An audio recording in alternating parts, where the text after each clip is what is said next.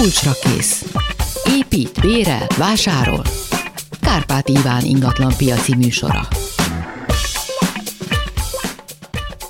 A mai műsor speciális lesz, némileg kapcsolódik a túlélési gyakorlathoz, amikor gyakrabban szerepelnek a rádió munkatársai is. Olyanokat hívtam ma meg, akik életük egy részében a világ más tájain éltek, mint tudósítók, így olyan körülmények között éltek, laktak, dolgoztak, amiket kevésbé ismerünk. Első vendégem a Klubrádió főszerkesztője Hardi Mihály, akivel keletről indulunk, aztán a mai kulcsra kész második felében nyugatra tartunk a következő vendéggel, ő legyen egyelőre meglepetés. Szia Misi!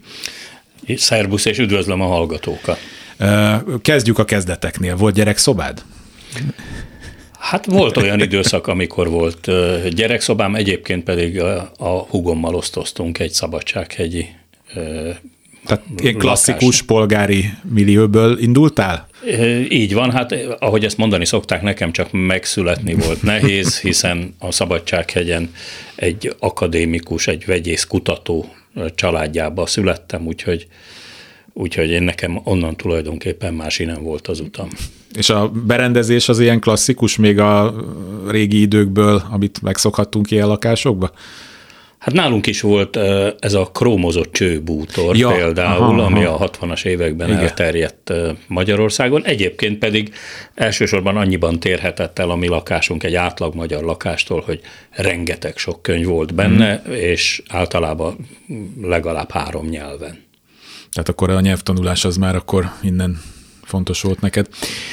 Na szóval életednek egy pontján te elkerültél Moszkvába. Ez kezdetben gondolom akkor egy kollégium volt, mert ugye ezek az egyetemi évek, Hát Magyarországon nagyon sok embernek van emléke magyarországi kollégiumokról. Én Mama Hotelben laktam egyetemi évaim alatt, mert itt Budapesten. Mázlista. Igen. Hát horror sztorikat lehet hallani. Na most az ember a így nagyjából az elképzelése szerint akkor Moszkvában még horrorabb sztorikat kell, hogy halljunk. Milyen épületben voltatok ti elszállásolva? Hát először is igenis, meg nem is, mert egyrészt borzasztó jó dolog, és utólag az utólagos bölcsesség erejével már elmondhatom, hogy nincs annál jobb, amikor 18 éves korában az ember megtanulja azt, hogy ha hosszabb ideig nem mossa ki a gatyáit, akkor egyszer csak elfogynak. Tehát kénytelen vagy mosni, vasalni az ingeket, és így tovább főzni magadra, bevásárolni. Ha ezt az ember 18 évesen elsajátítja, akkor itthon már a katonaság már nem okoz meglepetést, ez az én esetemben is így volt.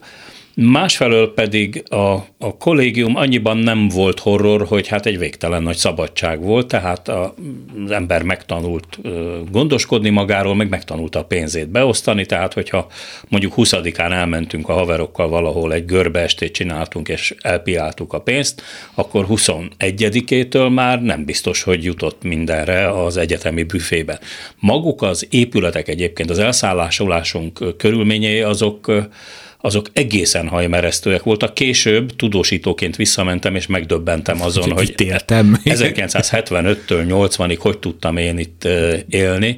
Jól lehet, fiatalkorom egyik legizgalmasabb időszaka volt. Már csak azért is, mert ez a kollégium, ez nem egy tizenemeletes panel volt, hanem a Hruscsovi időkben emelt hát ilyen négy emeletes, félig meddig azt mondanánk, hogy, hogy ilyen, ilyen tömegszállásokhoz de, hasonló. De panel, nem, nem, ezek, ezek téglaépületek még téglából épültek, és akkoriban ugye nagyon sok nagyvárost próbáltak az oroszok felépíteni, vagy a szovjetek, és ehhez kellett a vidékről érkező munkaerő, és ezek az emberek sokszor családosak voltak, és ilyen típusú, tehát ezek voltak a hruscsóbák, amiket nagyjából mondjuk ilyen Nyikita Putrinak lehetne fordítani. Ezeket a 60-as években munkásoknak építették? Ez volt az Meg eredeti az funkciója ő, ő családjaiknak?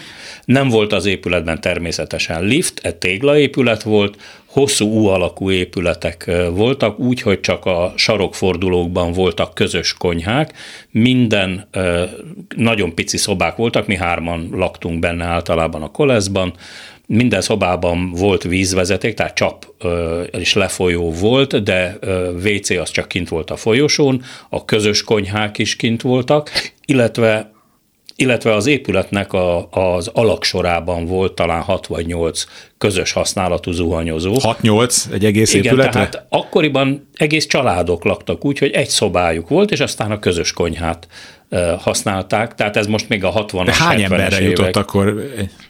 Több, hát ezt, több százra? Ezt, több százan használtuk ezt az épületet, és volt még egy, egy jó tulajdonsága, hogy rettenetesen vékonyak voltak a falak, tehát a, az egy, a szobákat oldalirányba elválasztó fal, az tulajdonképpen egy mai gipszkartonhoz hasonlítható Nem. papundekli valami nem, volt. Ugye újra darabolták, amikor ugye át a funkciót váltott az, az épület. Na ebben nem vagyok egészen ja, hogy ez már eleve ilyennek épült. Igen, tehát hogyha egy nagyobb szöget akartál beverni a, a, másik oldalra. A, a, a falba, akkor bizony előfordulhatott, hogy a polcot, amit felakasztottál, azt valahogy össze kellett hangolnod a szomszéd szobában lakókkal, hogy ők is tudjanak valamit akasztani a másik oldalon, mert a szög átment a falon.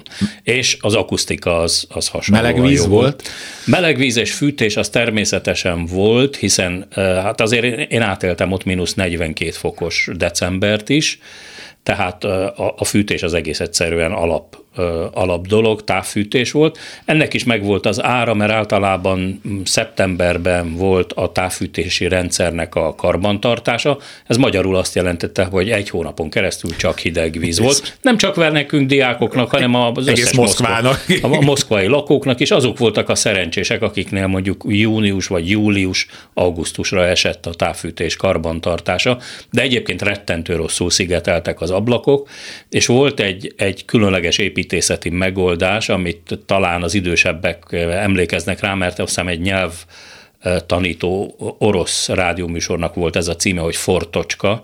Ez egy kis ablak, tehát nem nyitott ki a mínusz 25, mínusz 30 fokban mind a két szárnyát az ablaknak Aha. szellőztetni. Előrés hanem, hanem fölső, fölül van egy kis kinyitható ablak, ami elég ahhoz, hogy kimenjen a, a, a rossz levegő és bejöjjön a kinti hideg. De mégsem mínusz 40 ráborítani az de, egész De épület. mégsem a mínusz 40 fok jön be. És ez arra is alkalmas volt, hogyha ügyesen szögeket vertél a, az ablak félfába, vagy az, az ablak keretbe, akkor a túloldalra ki tudtál lógatni egy csomó mindent, ami nem fért be a hűtőszekrénybe. Tehát akkor ezeken a kockává fagyott. Ez egészen biztosan, hogyha mondjuk ezt decemberben kilógattad, az még februárban is fogyasztható volt sokszor.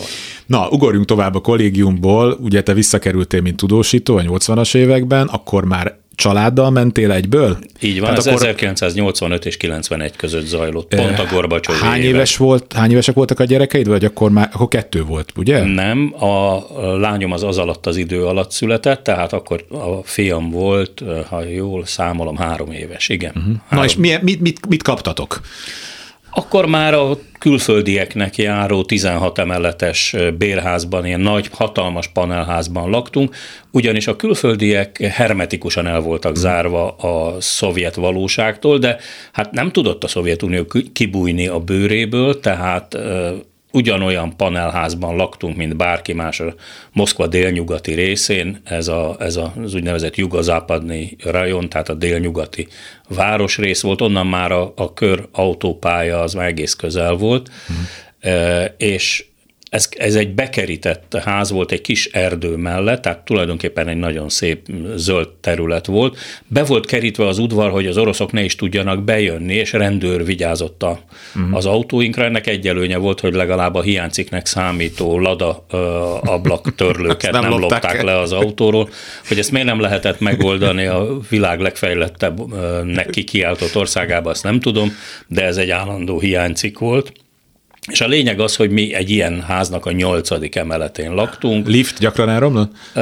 Nem, a lift az, az elég megbízhatóan működött, a hőszigetelése nyilván mai szemmel csapnivaló volt a, a háznak, de jellemző az akkori szovjet viszonyokra, hogy még a bútort is innen vittük ki, tehát a konyha bútortól Akartam kérdezni, hogy, mindent ki kellett vinni. Nem mert... volt sarki IKEA, feltételezem a 80-as évek Szovjetuniójában? Nem, tehát az itt, itthonról kellett Aha. kamionnal kivinni az összes személyes holmit is, meg a bútorokat. Hol, hol vettek bútort a, a, akkoriban a Szovjetunióban? Volt bútor áruház? Vagy? Volt bútor áruház, csak éppen semmit nem lehetett kapni tehát a, a szocializmusnak van egy ilyen csodálatos tulajdonsága, hogy mindenből képes hiánycikket produkálni. Ezt egyszer Füzes Oszkár mesélte el, aki a Népszabadságnak volt a tudósítója, korábban pedig diplomata volt Hanoiban, elmesélte, hogy, hogy hát ugye Vietnámban a banán, ha nem írtják, akkor mindenhol nő. Na most, amikor az északiak elfoglalták Dél-Vietnámot, akkor fél év múlva banánhiány lépett fel. Hát ennyit a szocializmus közgazdaságáról tehát akkor a berendezést azt, azt vinni kellett. Amúgy ezek a panelházak, ez ugyanaz a házgyári módszer szerint épült, illetve mi építettünk úgy, mint ők, tehát ebben nem volt különbség. Hogy... Ezek nagyon sokszor ugyanazok a típus tervek is voltak, egy közös szemétledobóval, annak minden áldásával. Az, igen, még emlékszem, nagymamám lakótelepen lakott, és így, a, így föl tudom idézni gyerekkoromból azt a speciális szagot, ami ezekből a, a ledobókból följött, tehát akkor ebben nincs különbség. Ráadásul nálunk annyival volt az egész cizellálva, hogy különböző nemzetiségű emberek, tehát itt csak külföldiek laktak ebben a, a házban, és nekünk pehjünkre az alsó szomszédunk egy indiai család volt, aminek két nagy hátránya volt. Az egyik az, hogy ők mindent egy szerintem kicsit avas vajjal főztek, és a szagok megjöttek föl a ház hát hiszen szigetel, igen, ez a mai napig így van a lakótelepeken egyébként. Másrészt pedig ők hittek a lélekvándorlásban, és emiatt nem írtották a svábogarakat. Ojaj. Na most ezt viszont tudni kell, hogy, hogy ezen a klímán, meg ezek az építési módon a svábogarak azok rettentő boldogan mászkáltak keresztül kasul. Kellemesen átfűtött épületben. A, a házon, úgyhogy hát ezzel együtt kellett élnünk. Mindent megpróbáltunk, hogy, hogy ezeket a kellemetlen lakótársakat kiírtsuk, de ezzel nem lehetett semmit se tenni. Hozzáteszem egyébként, aki New Yorkban vagy Manhattanen hát, lakik. Igen, ugyanezzel találkozik. Ugyanezzel találkozik egy más fejlettségi formában. E, szinte még gyerekkoromból emlékszem, hogy az IKV-ra, még pont a mi házunk aljában is volt egy irodájuk, hát ezt tudjuk, hogy hogy működött, néha jobb volt, ha inkább nem nyúlnak hozzá ahhoz, amihez hozzá kellett nyúlni.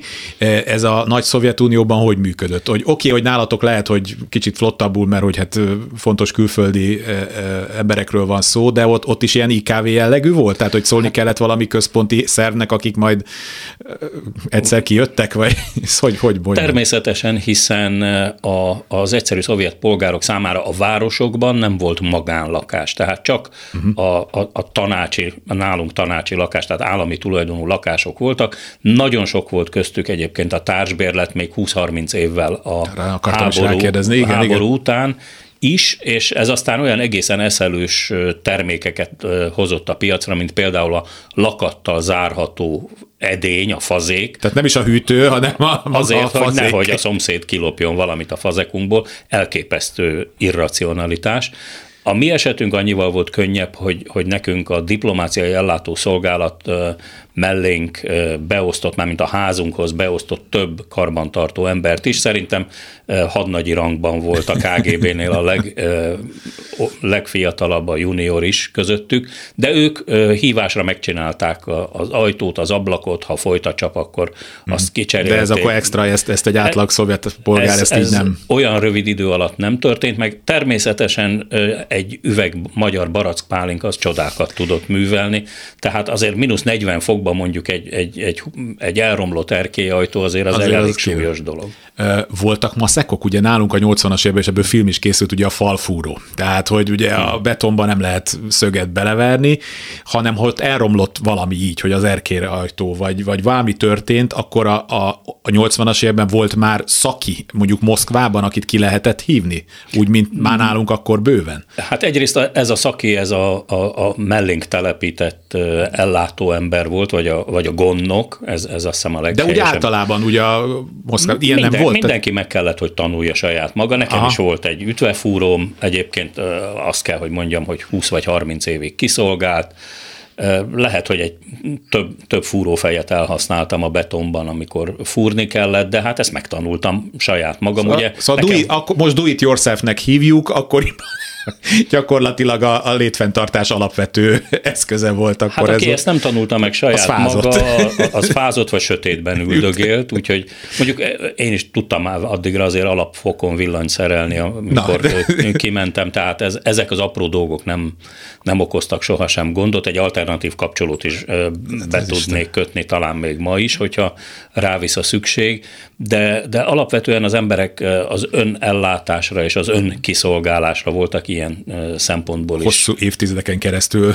Ez abszolút így E, volt. A, a, a Szovjetunióban is a 70-es évek volt a csúcsa a lakótelep építéseknek, vagy az ott korábban kezdődött? Ugye nálunk nagyjából a 80-as évek legelején volt a, a csúcs, amikor egy évben nem is tudom, 160 ezer lakás épült, ami Magyarországon nagyon sok, most csak összehasonlításképpen jelenleg Magyarországon 20 ezernél nem épült több, de ott is akkor nőttek ki Moszkva, vagy meg a nagyvárosok körül ezek a magyar észre felfoghatatlan méretű lakótelepek? Hát nagyon egyszerű a, a dolog természetesen, hiszen a nagyvárosokban ugye az iparosítás zajlott, ehhez munkaerőre volt szükség, a munkaerőt pedig általában vidékről hozták, tehát a, ott a, már a 60-as évek második felében, hát én emlékszem még, hogy voltunk kint a szüleinkmel, talán édesapám valamilyen tudományos konferencián volt, és akkor barátokat, ismerősöket látogattunk meg, akik egy 12 emeletes panelházba laktak, de értsd a szószoros értelmében a semmi közepén, tehát aszfaltút még nem nagyon volt, járda egyáltalán, és egy elővárosi vonat közlekedett a, a házuk irányába. Aztán később lett iskola, meg, meg uh-huh. bolt is, meg Szépen ilyesmi. utolérte a szolgáltatás. De, de hát a panel program az akkor épült, na most terület az volt. Tehát annak nem szabott határt, és eztán ugye hát mostanra már, ha jól tudom, 12 milliósnak tekinthetjük Moszkvát, az egy ember lakógyár tulajdonképpen. Mm. Hát nem egy, egy nagyon otthonos hely, de például azt érdemes tudni, hogy nem voltak a házak bevakolva, mert hogy a vakolat és a, a panel meg a beton falak között más, más a, a, a hőtágulás, ezért amikor beáll a mínusz 40 fok, akkor egyszerűen lepattogzott volna a vakolat a házakról. Hát én láttam villamost, Skoda villamosokat Moszkva utcáin, ahol a mínusz 40 fokba ugye az acéltiszta oldala kilátszott, mert mint a őszi falevelek úgy le, Leperge. lepergett róla a festék. A házakra ugyanez volt az érvényes. A történelmi régi házak, a műemlékek azok természetesen vakolva voltak, valószínűleg a cári rendszerben még tudtak Ilyen, vakolni. Ezek a lakások milyen állapotban voltak? Tehát azokhoz mennyire nyúltak, ami így ilyen... Ez egy az egybe olyan lehetett, mint mondjuk nálunk, nem tudom Tehát én. A 7.-8. kerületben úgy maradt igen. házak nagyjából? Tehát arra is kell gondolni, hogy az átfordítható csap, ami vagy a kádba, vagy a mosdóba adta a vizet, tehát ezek, ezeket egy az egybe importálták Magyarországra, és nagyjából hasonló volt Oroszországban is. Az egésznek mindnek volt egy, egy egy, egy durvasága, tehát amíg nálunk már lehetett, nem tudom én, mofém csak csaptelepet kapni, vagy aki később a 80-as években szerencsés volt, talán még, még német vagy osztrák csaptelepekhez hozzájutott, hát a volt Szovjetunióban ilyesmi nem volt, a gáztűzhely nagyon egyszerű volt, a mikrosütő az emlékszem, hogy 60 vagy 70 kiló volt, tehát az urál összes nyersanyaga bele volt építve, de, de volt. Meg, volt és megbízható. Hűtő ugyanez, nem? Az is egy tonna körülbelül. A, a hűtő az elég Szaratov, erős volt. vagy mi volt? Á, hát az az elpusztíthatatlan. Az... Szaratov az még a nagyszüleimnek is volt ilyenük, sőt, amikor az első lakásunkba beköltöztünk, akkor a nagyszüleimnek a Szaratov fűtőszekrényét használtuk, ami olyan hangos volt, mint egy T-34-es alapjáraton, viszont hűtött. Uh-huh. Egy átlag szovjet hogy jutott lakáshoz? Mi volt annak ott a rendszere? Mert akkor azt mondod, hogy hát az magántulajdon egyáltalán, tehát Magyarországon azért voltak úgynevezett örök lakások abban a rendszerben is, ott akkor ez, ez nulla, tehát ott akkor ilyen az nem... nem... nem játszott, cserélgetni lehetett, a, tehát lehetett egymás között Tehát volt cserélni. kiutalás ott is, és a, általában egy, egy munkahely, egy gyár kapott egy bizonyos mennyiségű lakást, nem tudom én, XY vörös zászló szövőgyár kapott 15 lakást, és akkor az kiosztotta a dolgozói között. Tehát lakáshoz általában nagyon türelmes emberek juthattak csak, Egyáltalán egy moszkvai lakcímkártya, nem az volt, a Prapiszkának hívták, tehát beírásnak Igen, a, nem lehetett csak úgy menni, jönni, menni, hanem... Így Aha. van, az, az kincseket ért, de hát természetesen itt is virágzott a korrupció, meg a másodlagos piac, tehát ha te tudtad, hogy mivel mondjuk megvesztegettél egy fekete volgával egy moszkvai tanácsi tisztviselőt, mondom én most mondjuk egy, egy, egy, egy grúz ember, aki föl akart költözni Tbilisiből a, a moszkvai lakásba, és ő neki a piacozáshoz, vagy a gyümölcsök árusításához erre szüksége volt, az, ha ügyesen megvesztegette a városi tisztviselőt, akkor természetesen soron kívül kaphatott. De akkor ezek szerint a másodpiacon volt effektív árazható értéke ezeknek a lakásoknak? Tehát, hogy persze, Bizonyára, persze nem de... magán, de, de hogyha én adok neked, nem tudom én mennyi rubelt, vagy egy nem tudom, autót, akkor ez így megy? Tehát le, volt egy tarifa, vagy ez egy Ezt ilyen... őszintén szóval ennek a részle, egészen pontosan részleteit nem hát tudom, hát mert, nem kellett ezzel, mert ezzel nekem nem, nem kellett bajlódni, de amit ismerősöktől, barátoktól hallottam, nem volt könnyű lakáshoz jutni. Mondom, még a, a, a 70-es évek végén, a 80-as években is voltak még kényszerű társbérletek, egészen elképesztő lakásviszonyok voltak, és a nagyvárosokban azért igyekeztek blokkolni a vidéki betelepülést azáltal, hogy nem volt elég lakás. Tehát, mm-hmm. mint mindenből, ebből is, lakásból is hiányzik hát, volt. Hát, inkább a hadsereget fejlesztették. Mi volt a helyzet vidéken? Azért jártál te ott elég sok felé, Szibériában is, meg mindenhol. Ott ezek a, egyrészt vannak lakótelepeket, ezt a mai napig látjuk, amikor mínusz 60 fokban egyébként ott állnak a panelek, és lógnak rajtuk a 10 tonnás jégcsapok, meg a nem tudom, tehát működik a panel ott is ezek szerint, amíg megy a távfűtés. De vannak még, laktak ilyen klasszikus faépítésű. A mai napig, mai laknak. Mm. A Moszkvától nem kell 30-40 kilométerre sem elmenni, elég csak kihajtani mondjuk a Seremetyevói repülőtér felé, és már ott lát az ember földszintes faházakat. Hozzáteszem, ezek valahogy jobban is alkalmazkodtak a, a helyi klímához, de én jártam olyan részeken is, és ezek magánházak voltak. Tehát, tehát ezt akartam kérdezni, hogy ezek, ezek akkor lehet. Ezek, ezek magánházak voltak, tehát egy-egy falusi porta, az természetesen az, az a családé volt. Az Urálon, meg, meg Szibéria távoli részein olyan helyeken is jártam, ahol a házak nem a földbe voltak alapozva, hanem lábakon álltak körülbelül 40-50 centivel vagy 80 centivel. Hó miatt, vagy nem? Az örök jég miatt, tehát a, a permafrost, a, a fagyott föld miatt, ugyanis ha ráépítették volna ezeket a házakat a földre, akkor a ház fűtése nyomán megolvadt volna és a föld, és megbillent volna aha. a ház és hát ami nagyon érdekes volt, például az Urálon olyan falvakat láttunk, ahol, ahol farönkökből épült a ház, és alatta befújt a, a havat a szél, a helyi kutyák, egyébként nekem a mai napig ilyen szibériai lajkám van, azok meg ott szépen beásták magukat a hóba, összebújtak, és mínusz 40 fokba vidáman aludtak kinn az utcán, az égvilágon semmi bajuk nem volt. Tehát ezek a házak azért alkalmasak voltak a, a, az életre, a mai napig is hát alkalmasak. Hiszen, mondom, évszázados tapasztalatok alapján épültek el fa meg van. Az van bőven, pláne az urálon meg azon túl, úgyhogy ebből, ebből épültek.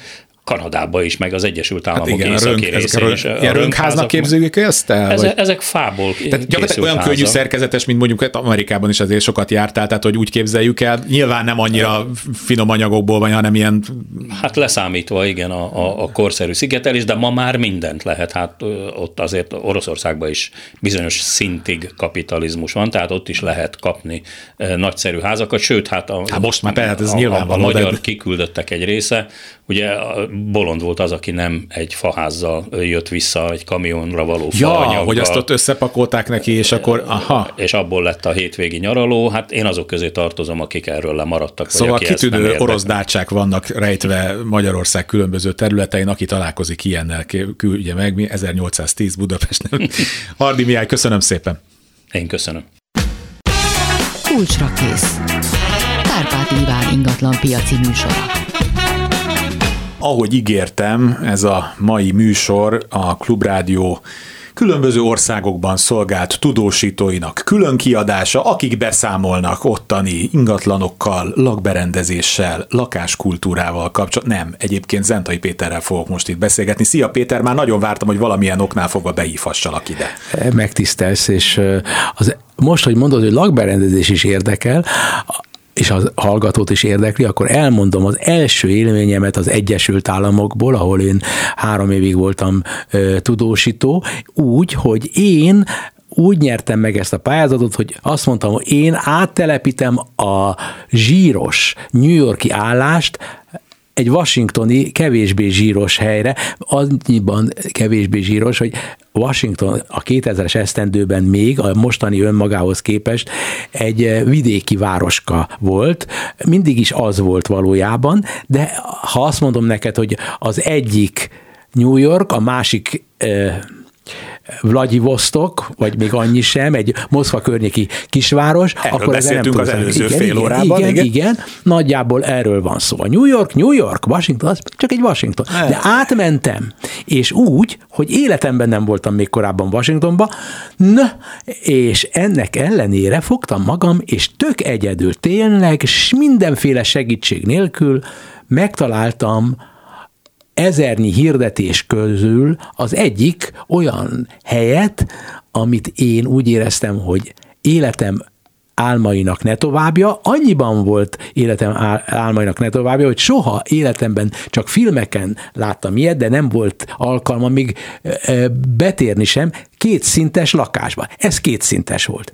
A másik, hogy soha az életemben nem volt olyan lakás körülmény az én életemben, amelynek lényegi eleme volt, hogy egy úszoda is van, és egy teniszpálya. Na most én kinéztem ezen az ablakon, akár a felső, akár az alsó szintről, egy teniszpályát és egy úszodát láttam. Na most ez lett az én lakásom. Na most életemben először történt meg az, hogy egy lakást, már 46 éves voltam akkor, 46 évesen életemben először berendeztem teljesen egyedül egy lakást, elmentem egy meg kell mondanom, nem reklámból mondom, csak akkor új volt az Egyesült Államokban, IKEA-ba. Akkoriban nyíltak az első Akkor IKEA-k? nyíltak, Aha. előbb volt Magyarországon, mint az Egyesült egyszer, Államokban. Zárójel, egyszer voltam egy texasi IKEA-ban, az, azt úgy képzeljék el, mint hogyha egész Budaörs egy IKEA lenne. Tehát kb. méretét tekintve. De, de ez ugyanolyan IKEA volt, mint egy magyar IKEA, és hazahoztam cserépedényt, vagy Jog, nem tudom jogmok, asztalt. És... De nem ez az érdekes, Na. hanem az az érdekes, hogy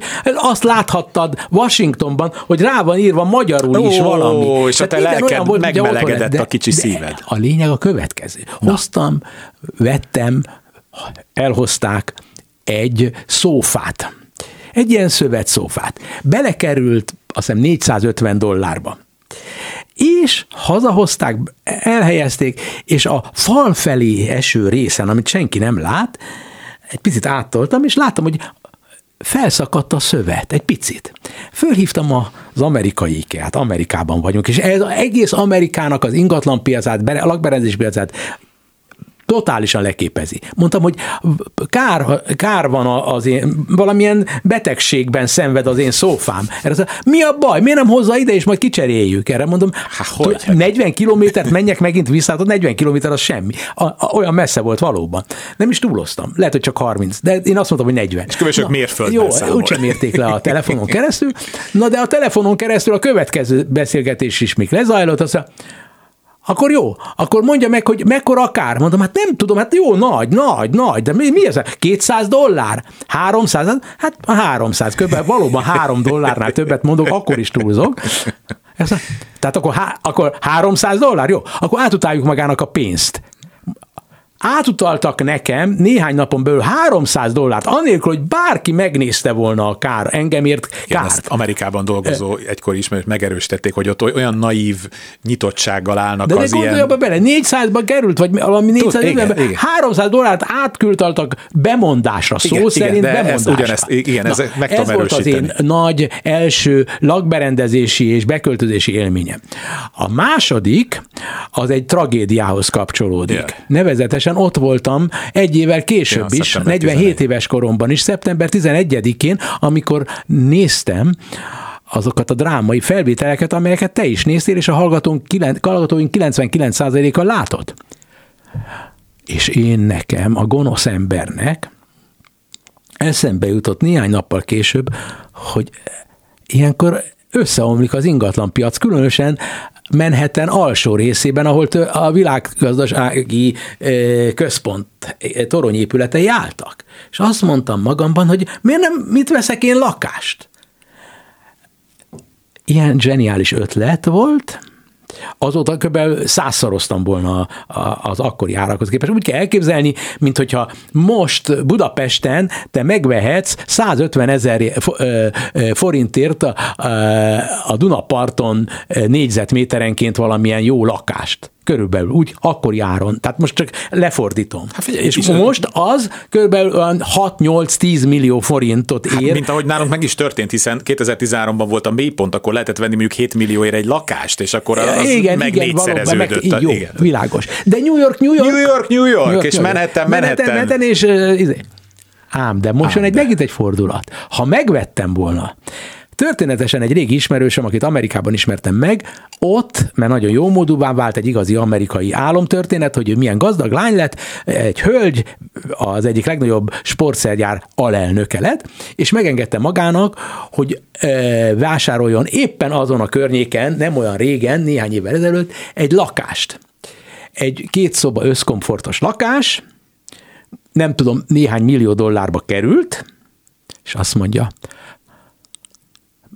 ugyanúgy szó szerint, és én tőled is megkérdezem, mennyibe kerül a havi költsége a lakásnak, a közös költség, stb. stb. New Yorkban? Hát ilyen Ott. 1000 dollár. Mennyi? 1000 dollár?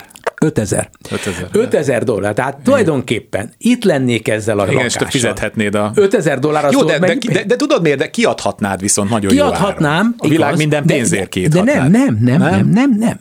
Mert nagyjából annyiért tudnám kiadni, Amennyi a amennyi közös- egy, aha. egy fillért se keresnék rajta, hogyha így nézzük a dolgot. Tehát tulajdonképpen a New Yorkban, a világ legfantasztikusabb ingatlan piacán csak arra hajthat az ember, hogy majd öt év múlva, nyolc év múlva sokkal drágábban eladom. De arra nem tudok hajtani, hogy én ezt Kiadásból. kiadásból tudjam igazából fedezni, legfeljebb annyit tudok beszedni, mint amennyibe került, és egy hosszú távú spekulánsként tudom az ingatlanomat gyakorlatilag tartani, ami pedig tisztességes lenne, azt pedig nem tudom e, e, végrehajtani, mert 5000 dollár az tudod mennyi pénz? Megmondom neked. tudom, az, mennyi Hát, nem, mennyi ez? Ö, 15? Mi? Hát Egy olyan millió most olyan 500, egy egy millió millió 500, 500 ezer, nem, több mint egy millió, most már két millió. Hát ma például, amikor ezt a rögzítjük hétfőn, például az euróforint árfolyam már 3,92-nél tart, a dollár is a dollár elmehetett 360 valamennyi, valamennyi. igen. ennél fogva azt is mondhatnám, tényleg ne számoljuk meg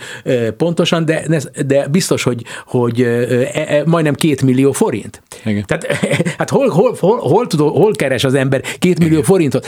Mo- mo- Tehát egyik fordulat, első olvasat, kihagytam életem üzletét, második az, hogy úgy csinálok, mintha én tartottam volna ezt a lakást, Igen, ne, igen, mintha nem adtam nem volna ad- el. igen. De a, ha viszont eladtam volna, akkor meg a, azért verném a fejemet a falba most, hogy miért adtam el, hiszen most kapok érte mondjuk ö, 100 millió forintot, vagy 200, vagy 500, vagy 800 millió forintot, és akkor odaadom, eladom 300 millióból. Mert hiába az ember ilyen, hihetetlen mértékben nem tud elégedett lenni. Hát, És ráadásul a mindenféle ilyen spekulatív jellegű dolognál az ember utólag azt hiszi, hogy neki látnia kellett volna, hogy hol van a teteje meg az alja a Hát, piacnak, ami ami, ami egyszer lehetetlen, igen, tehát Lehetetlenség. senki nem tudja. Mindezonáltal hogy azt mondani, hogy Szentai Péternek van egy lakása a New Yorkban, a Manhattan, az nem egy rossz Nem egy akármi, rossz. és hogyha én mondjuk Hiszen Donald Trumpnak, Zentai Péternek, igen, és igen, így- igen, igen, igen, és a e, Nemzeti Bank elnöke e, fiának is. e, Igen, De ők nagyban, illetve hát nagyobban utaznak. Itt, illetve csak azt hogy tudjuk ez- mondani, hogy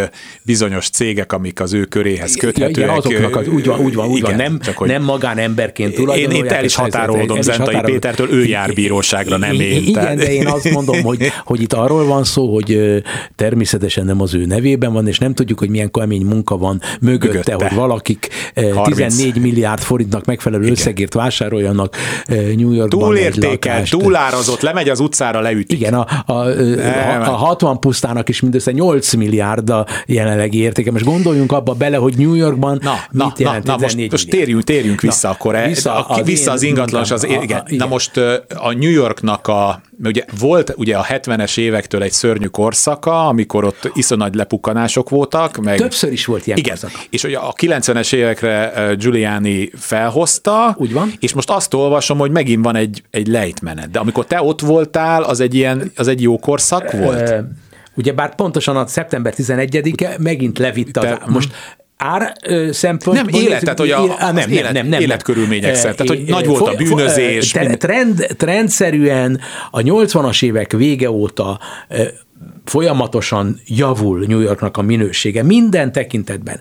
Egy koszos városból egy tiszta város lett, egyértelműen ezt lehet mondani, és meg annyi bizonyítékot lehet erre felhozni, még akkor is, hogyha vannak olyan negyedeknek olyan utcái, amelyek koszosak, de ez olyan nincs, hogy ne legyen ilyen. Lehet, hogy van Tokióban, Szingapurban, hogy de Londonban nincs, biztos de, de nincs, London, de azt aki látta már. Londonban hogy... nincs ilyen. Ne, Londonban de, ott nagyon sok koszos hely van. Tehát az, hát Párizsban még inkább. Még, igen, igen. Tehát így van. Az kétségtelen, hogy az én ingatlan szemléletemet gyökeresen a Minszki nem hivatalos igen, látogatásom nem is olyan régen. meg nem olyan régen a Belarusban, amelyik a világ egyik legolcsóbb, árérték arányban talán a legolcsóbb ingatlanpiaca lehet vásárolni, és egy olyan városról van szó, amely mindennel rendelkezik, ami egy jó városhoz kell, ráadásul az emberek is akármennyire is az ellen ellenkezőt gondoljuk belevalóak, tehát nagyon eh, kellemes környezet, de várj, nagyon várj, várj, Péter, Péter, és... de az, a, az ottani jövedelmekhez képest milyenek az ingatlan árak? Az ottani jövedelmekhez képest tulajdonképpen picivel jobb a helyzet, mint Magyarországon. Eh, nem is picivel, valószínűleg egy picivel nagyobban, jobb, mint amennyi mi a valóban picivel, jobb az ő szemszögükből lakáshoz jutni, de egyébként is az egész Belarus világot átszövi egy nyugatiasság és egy szovjet múltnak az egyvelege, tehát egy mixtúra, amiben nem élnek rosszul az emberek, és olyan nincs, hogy valaki Jó, de én most legyen. miután pont az előző beszélgetésben azt mondtam, hogy keletről haladunk nyugatra, te pedig visszarángattál de minket az egykori Szovjetunió területére. A, a nyugatnak az a jellegzetessége, hogy a nyugat elérte, hogy globálisan gondolkodjon. Áj, nagyon jó, a keletiek nem tudnak globálisan gondolkodni. A belarusok se tudnak igazából globálisan gondolkodni, csak bizonyos rétegek, akik a high-techben utaznak. Igen, de ezt majd a gazdasági műsorban beszéljük. Térjünk vissza az ingatlanokra és az amerikai Egyesült Államokra, szóval neked meg volt Washington, meg volt New Igen, York. de Berlinről még nem beszélünk. És ezt akartam mondani, hogy átjövünk, hiszen te utána nem Bondban kell, akkor már Berlin. Nem, nem, én, én te, már, igen, te már a én rendszerváltás az után. első olyan tudósító, aki a Berlinben, az, az újra egyesült Berlinben. Ez egy nagyon izgalmas időszak igen, lehetett. nagyon izgalmas időszak volt, és ez ingatlan szempontból a német történelem egyik legizgalmasabb szakasza volt. Miért? Fillérekért Mert lehetett időn az én elődöm hozzákezdett a munkához a 90-es évek közepén, akkor e, a német ingatlanpiac, a kelet-német rész és Berlin, az egy olyan hype dolog volt, ami szinte történelmileg példátlan. Te túlárazott volt? Úgy, ke, úgy kell elképzelni, hogy 1995, 96, 97-ben a berlini ingatlan piacon a négyzetméter árak olyasmik voltak, mint most. Hm. Hozzáteszem, hogy most a berlini történelem legmagasabb ingatlan árai vannak, tartósan, az két-három évig tartott, egy a luftballonok luftballonja volt. Mi történt? Mint egy luftballon, totálisan szétpukkat, és egészen 2009-10-ig ez is egy nagyon érdekes fordulat. A nagy válságig, a nagy nemzetközi pénzügyi, globális pénzügyi válságig bezárólag meg nem moccantak az árak. 1999 e, és 2009 között, tehát 10 éven keresztül csak vagy stabilan, nem, stabilan semmiképpen, zuhanásban voltak. Tehát a 99-ben, 98-ban volt a csúcsponton, ahhoz képest 50-70 százalékkal estek, és úgy kell elképzelni, hogy amikor kijutottam 2003-2004-ben, akkor Budapesten minden porcikájában magasabbak voltak az ingatlanárak, mint az Egyesült Németország fővárosában. Ez egy páratlan szituáció olyannak számára, akik vásárolni akarnak vagy mernek. Esküszöm neked és a hallgatónak, hogy alig volt német polgár, aki abban a szituációban vásárolt volna lakást.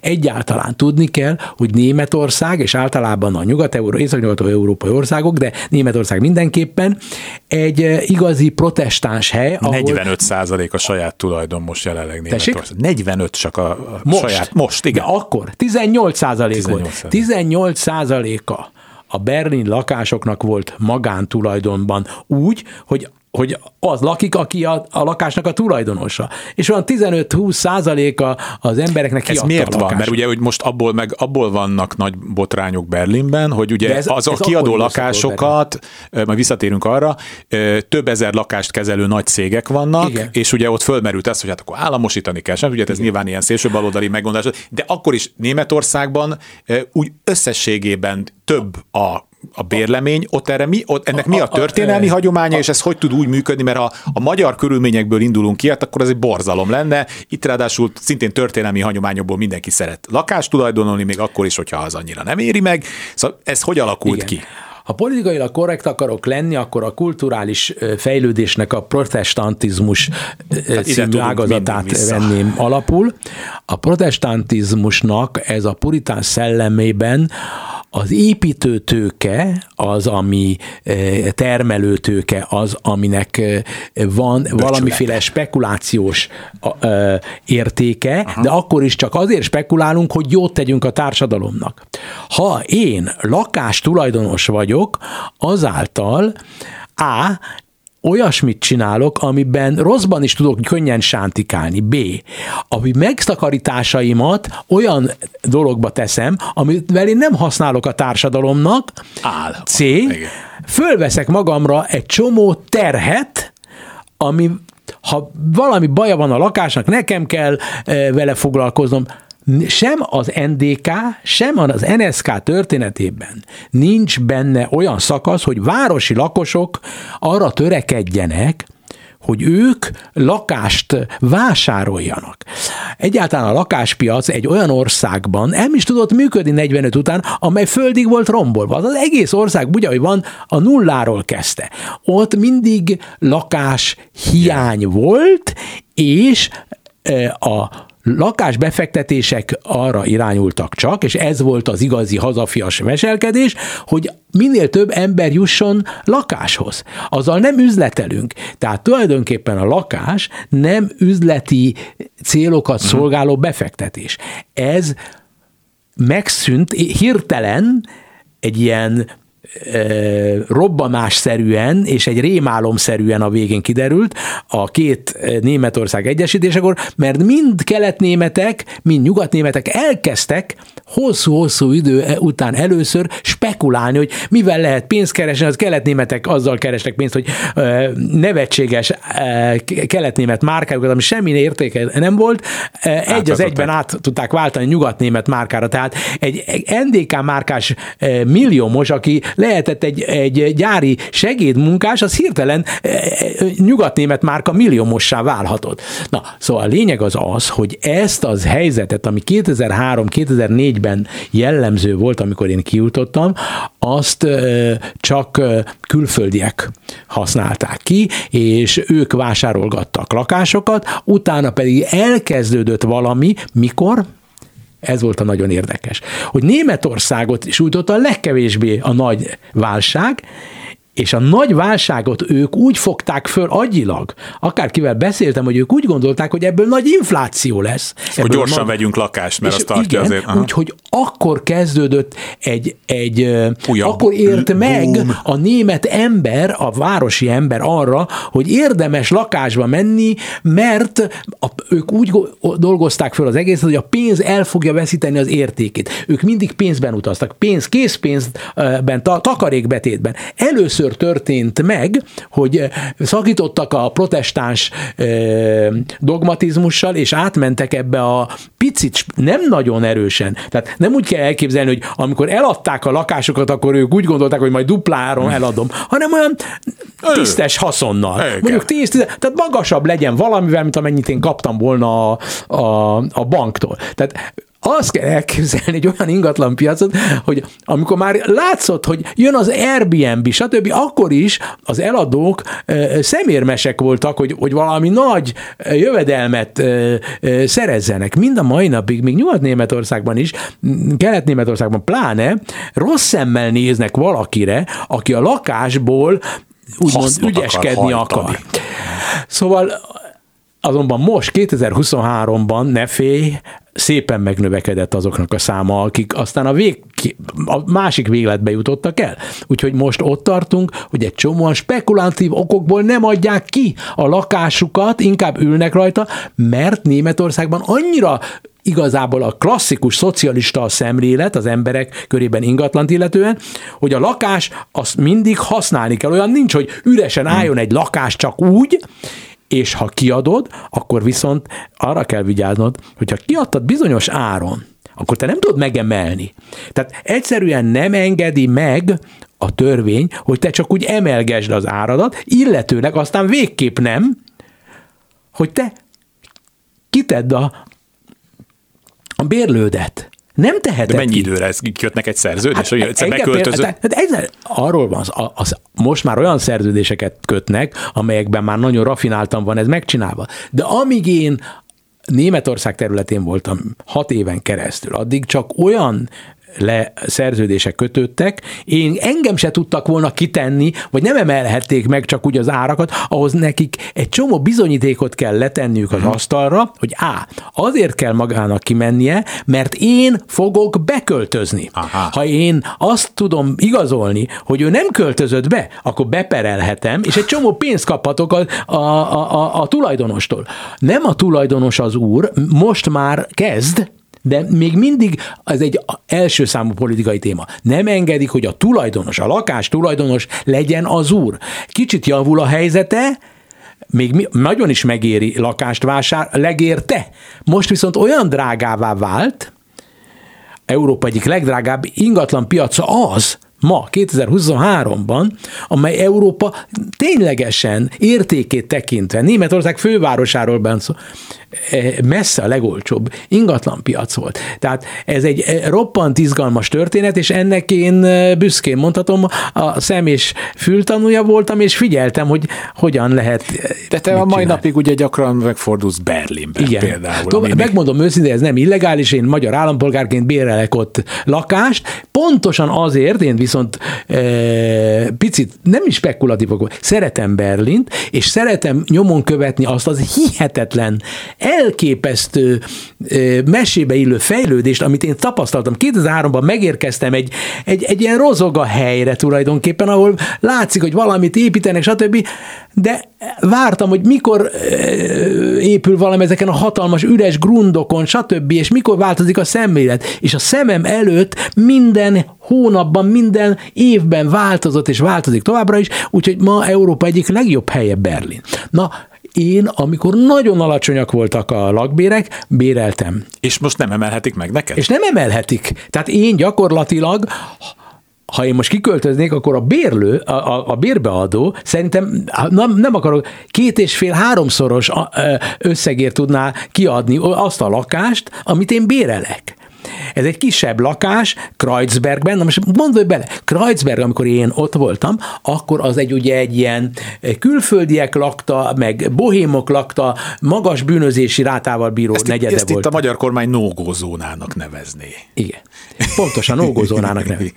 Ha ma oda megyünk, akkor Németországban nagyon-nagyon gazdag emberek engedhetik meg maguknak, hogy Kreuzbergben legyen egy olyan... Elmennek a no zónába a gazdagok lakni. E- Hát ez, ez a fantasztikus, hogy az, amit mi nógózónának hívunk, Tudod, hogy mi az, hogy mondják magyarul, hogy gentrification? Igen, gentrifica- igen, hogy mondjuk? gentrif- gentrifikációnak Igen. mondjuk ezt, tehát amikor Hát, lerobban ha- negyedek, ha- egyszer csak elkezdenek fel. Hát ha valahol ez megtörténik, az ott van. De úgy, mint New Yorkban, hogy ha azt mondom, hogy Park Avenue, akkor az egy fantasztikus Igen. hely. Egy bizonyos része. De ha mész Park Avenue 362-es számhoz, ott viszont a lerobbantságok lerobbantsága van. Tehát nem mindegy, hogy hol vagy. Tehát Kreuzbergben vagy, de vannak rögtön a leges legdrágább negyedei a városnak és a Európának, rögtön ott vannak néhány olyan utca, nem negyed, utca környékén, ahol viszont tényleg le vannak robbanva. Pontosabban van egy utca, úgy hogy furcsa módon Karl Marx Straße, és így gondoljunk ebbe bele, ez, ma is úgy kell hívni.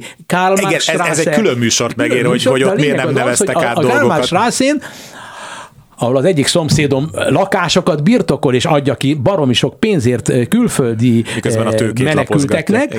Ő spekuláns ugyanis, Igen, mert hamburgi, és egy hamburgi az, az egy kereskedő. kereskedő. Mindig igen. azt mondja, hogy én egy hamburgi kereskedő vagyok. Tudjam, Zentai úr, milyen egy hamburgi ingatlan kereskedő? Olyan, mint én. Na, a lényeg az az, hogy ő ezt csinálja. Úgyhogy ebből is lehet Németországban élni, és ilyen ma Németország.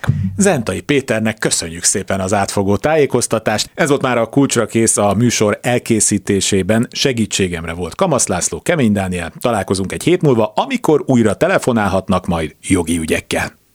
Kulcsra kész. Kárpát Iván ingatlan piaci műsorát hallották.